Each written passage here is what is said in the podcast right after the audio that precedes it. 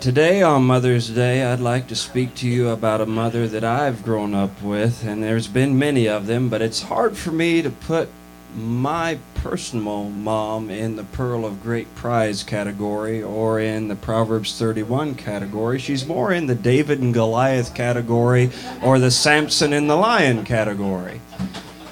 Because in this time and in this season, we have grown up or I have grown up with a woman who looks at every circumstance and says, You're not going to beat me. And looks at every challenge and says, This one's mine. Looks at every mountain and says, I'm about to climb you. Looks at every valley and says, I'm going to walk through you with my head held high. Looks at every deep place that seems dark and shallow and smiles. I have never seen that woman afraid not one time in my entire life. I've never seen her back down from man or beast, and I've never seen her turn and run from a fight. She is more intimidating than any man I've ever met. So, as you might imagine, presenting a message to the congregation on Mother's Day is much different for me than it might have been for other people because the mother that I grew up with was a lion. But at the same time, she nurtured me in her own way. My grandmother did more of the nurturing, my mom did more of the buck up. And my grandmother was soft and tender and kind and would give me cookies and cakes and pudding and chicken and dumplings and tapioca pudding and all the sweet things. And my mom, whenever she came home, it was a whirlwind and we had whatever she could throw together in 15 minutes for dinner and you sat down and you ate quick because she ate with the doctor at the doctor's office and she hadn't forgotten that she was there. She's still at the doctor's office eating in about five minutes. She was done up off the plate, going out pulling weeds in the garden and ready to rock and roll. Kapow! so, Mother's Day and reflecting on my mom is a little bit different than the pearl of great prize that many of you elders have heard my grandmother teach on or the Proverbs 31 woman that my mom has taught on, the kind of woman, the kind of mother that I've experienced was an intercessor. She is the kind of woman that if you are down and out and you need something, she will get on her prayer bones and she will pray about it. And then she'll think about it, and then she'll pray about it again, and then she'll think about it, and then she'll pray about it again, and she won't stop praying until she has a breakthrough. So, the challenge, I guess, today to all you mothers.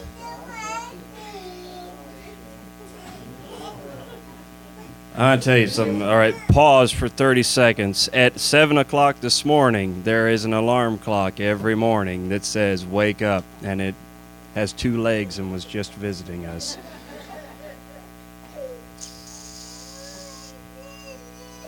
And sometimes it works and sometimes it doesn't. But the kind of mother that I experienced was an intercessor. She didn't necessarily look at the circumstance for what it was, she looked at the circumstance for what it could be. And whenever we talk about a spirit of intercessory, it takes also a second part of impartation. So, Jesus in chapter 17 of John gives us an example of what an intercessor could be. He gives us the criteria, he gives us the mock up for it. And something that all of us should reflect on is how many times have our mothers and our grandmothers prayed us through a situation without us even knowing that they were doing it? Something that is, is exceptionally.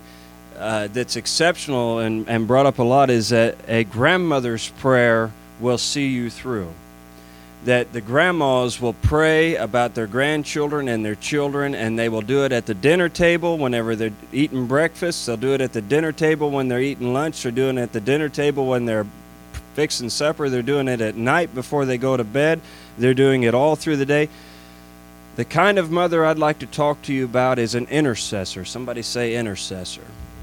Now, an intercessor is someone who takes a burden on themselves for another person or a group of people. And an intercessory prayer warrior, they don't just kind of think about you when they're praying, they can't get you off their mind. They're obsessed with you. They're obsessed with the church body as a whole. They're obsessed with one particular kind of people in the church. There are a lot of intercessors, and we've brought up addiction a few times this morning, who our sole purpose is to pray for people who are addicted to things because they have either been through it themselves or watched the aftermath of it and they understand the pain and they understand the process and they are solely dedicated to praying for that kind of person. There are intercessors who are about finances. I've seen, I have heard testimonies in other churches where an intercessor prayer warrior will pray about the finances of another person when they're broke as a joke and the other person gets blessed, but they're not worried about the money, they're worried about the blessing. I've heard intercessors and pastors testify about needing things as small as a can of pepper and get boxes of pepper delivered to their house. Intercessor prayer warriors are the people that break through walls, tear down barriers, and destroy the armies of the enemy one line of defense at a time by taking on every problem and breaking it down to the smallest detail, which is why when I was a teenager I couldn't get away with anything because mama talked to Jesus and daddy was an ex cop. and they knew everybody. But in John chapter 17, these words spake Jesus and lifted up his eyes to heaven and said, Father, the hour is come. Glorify thy Son, that thy Son also may, be glorif- may glorify thee. As thou hast given him power over all flesh, that he should give eternal life to as many as thou hast given him. And this is eternal life, that they might know thee, the only true God, and Jesus Christ, whom thou hast sent. And I have glorified thee on the earth. I have finished the work which thou givest me to do. And now, O Father, glorify thou me with thine own self, with the glory which I have had with thee before the world was. I have manifested thy name unto the men which thou givest me out of the world. Thine they were, and thou givest them me, and they have kept thy word. Now they have known that all things whatsoever thou hast given me are for thee. I'm going to stop at verse 7. And reading through the these, thous, and thines basically what Jesus is praying there is that, Lord, you have sent me to this earth, and you have given me a certain group of people. And out of these certain group of people, you've created a bond with them, or a covenant with them, or a trust with them, and they do not go against your word. And now they understand that everything that you have given them is theirs. That's uh, the breakdown of an intercessor. So, the kind of intercessor or the kind of intercessory prayer that we're seeing here is that Jesus is praying for his followers that they may understand that everything that he has given them is theirs. There were so many times that my mother tried to give me something and I did not know it was mine because she was teaching me as a mother teaches a child. She would try to give me the opportunity to do things and I'd be too afraid to do them.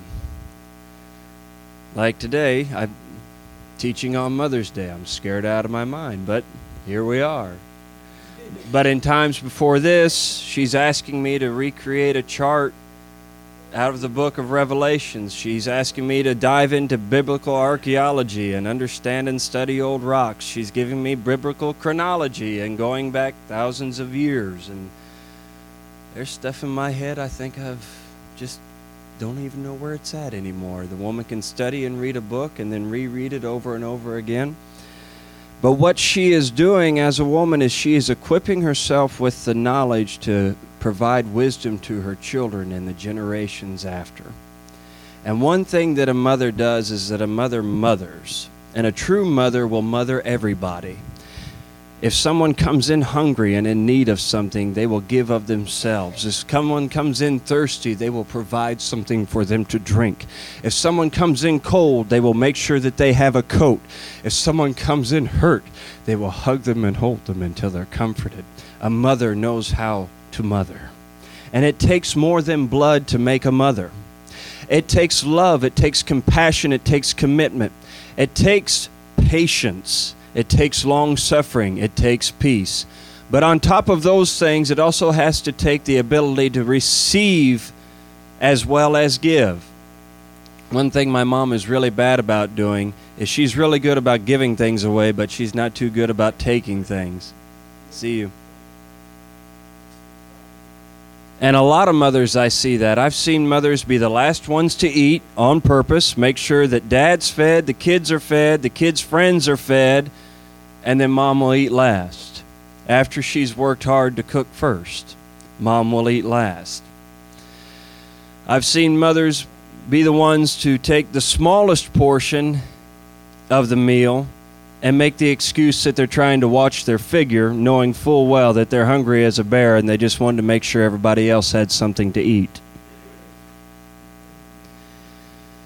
So, I guess what I'm trying to teach you or trying to impart to you this morning is that most of you all are already mothers here. And so, I don't have as much to teach you as you have to teach me, but the thing that I want to challenge you to do is that we see in the Bible a lot of times that, and, and I'm going to get into the whole gender thing here, so don't nobody knock me over. I hear it's a big deal these days on Facebook or whatever, but impartation is more powerful than nurturing. Impartation is stronger than loving. Impartation means that you take everything that you are and you give it to the next generation. And we see impartation from Abraham to Isaac and to Jacob. We see impartation from Elijah to Elisha. We see impartation from David's time to Solomon's time and the increase. But all those imparting powers, all those generational things that we pass on, the one thing that I long to receive from my mom is the ability to be that intercessor the ability to take the people and say, I have a burden for you.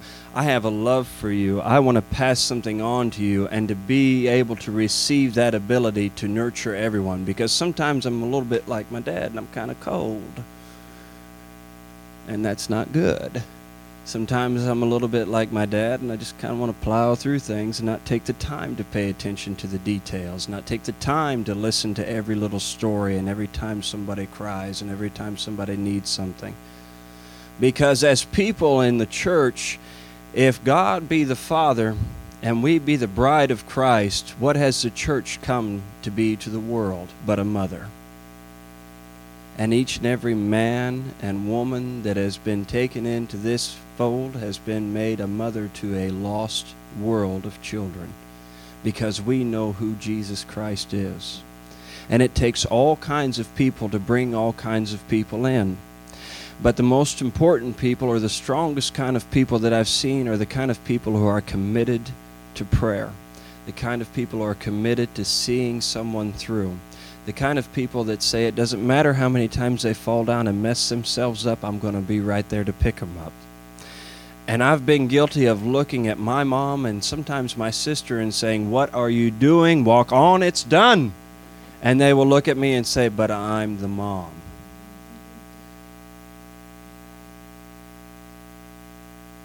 And they don't give up, they don't stop. So, as Jesus gives us an outline for an intercessoring person, what is the first thing that he does? He acknowledges the Father that's in heaven. So, to all of us, moms, dads, or indifferent, we have to acknowledge our Father that created us up in heaven. And then we have to remind God what He did in us. Lord, you put something in me. You put this Holy Spirit in me. You put this anointing on me. You put this power in me and you glorified me and you lifted me up. Now I'm going to lift you up. You gave me the ability to do the work. Now I'm going to thank you for the work. You gave me the strength to endure. Now I'm going to show you the fruits of my labor. And some of us are still waiting on our harvest. Some of us are still waiting on the fruit to even bud. But it takes an intercessor's mindset to pray a seed out of the ground. It takes an intercessor's mindset to pray a fruit to where it's ripe. It takes an intercessor's mindset to say, it doesn't matter how many times this thing gets tore down, I'm going to build it back up. Another thing that I've learned about my mom is that she can take a thing of baling wire, some duct tape, a ripped up tarp, some screws, and two boards and turn it into a house. I don't know how. She grew up with a man who would take trash and make it into treasure. And she's done the same thing with every person that she's walked in life with. That she sees the trash that they're coming out of and makes it into their treasure. Just like Jesus takes the sin that we walked in and all the yuck that we've been through and turns it into a testimony that's so bright and so strong and so powerful. He turned a chunk of coal into a diamond whenever he dropped his blood on the ground. Another thing that she's walked through is that she will reuse the reusable until it cannot be reused anymore. And her philosophy is to rust out rather or is to wear out rather than rust out. Because if you're just going to sit there and do nothing, it needs to go to the scrapyard. She's a proactive gal. But Christ looks at us and says that don't be weary in well doing. We're going to reap if we faint not. Today, my mother sits with a man who deserves a lot of respect. And today, she's still an intercessor. Because today, she does not look at my father like a wife, she does not look at him like a pastor. Today, she can be a nurse and set her emotions aside. Because she's an intercessor and she breaks through every line of defense. Tomorrow or tonight, whenever she lays down, she can be a wife. But today she is a nurse because she can divide the difference between what she wants to be and what she needs to be. So we have to ask ourselves this question What do we need to be in the body versus what we want to be in the body? What are we called to do as Christians? What are we called to do as children of God versus what we want to be as children of God? For today, I've seen something that I thought I would never see. I see myself speaking on Mother's Day, and my mother is the nurse, not the bishop, not the wife, not the mother, but the nurse. And that is the greatest lesson that I have learned from her so far.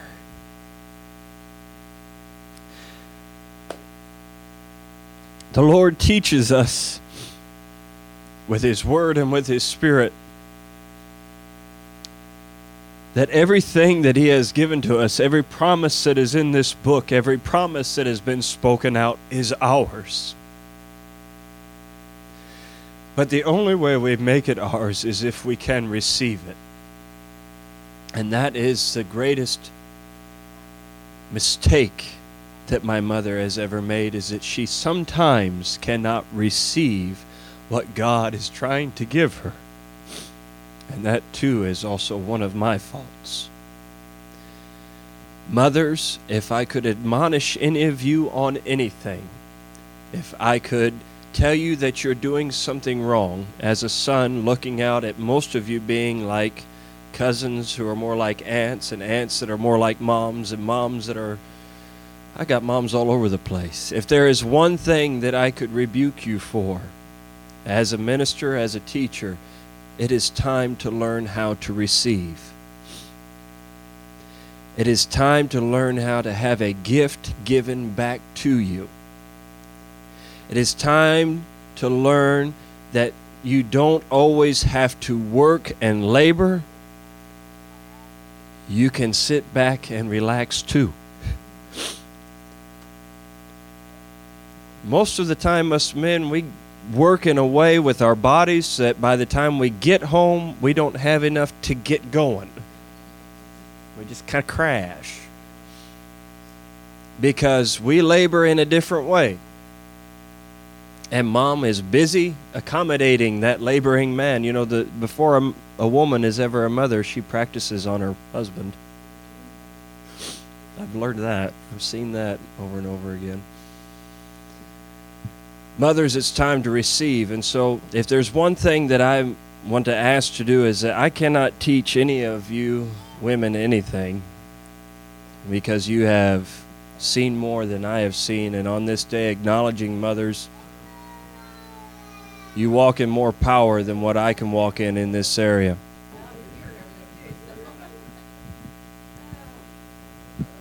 Well, thank you all for entertaining my my thought. Sometimes we don't always know if we're listening to the Spirit or not, but it seems that I was.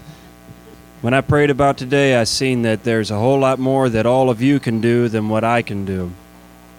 And the biggest need that I see as a, a person growing up in this generation is that there needs to be more Teresa's, there needs to be more Kathy's, there needs to be more Linda's, there needs to be more Carolyn's, and tough ones like Shelly. You got to watch her.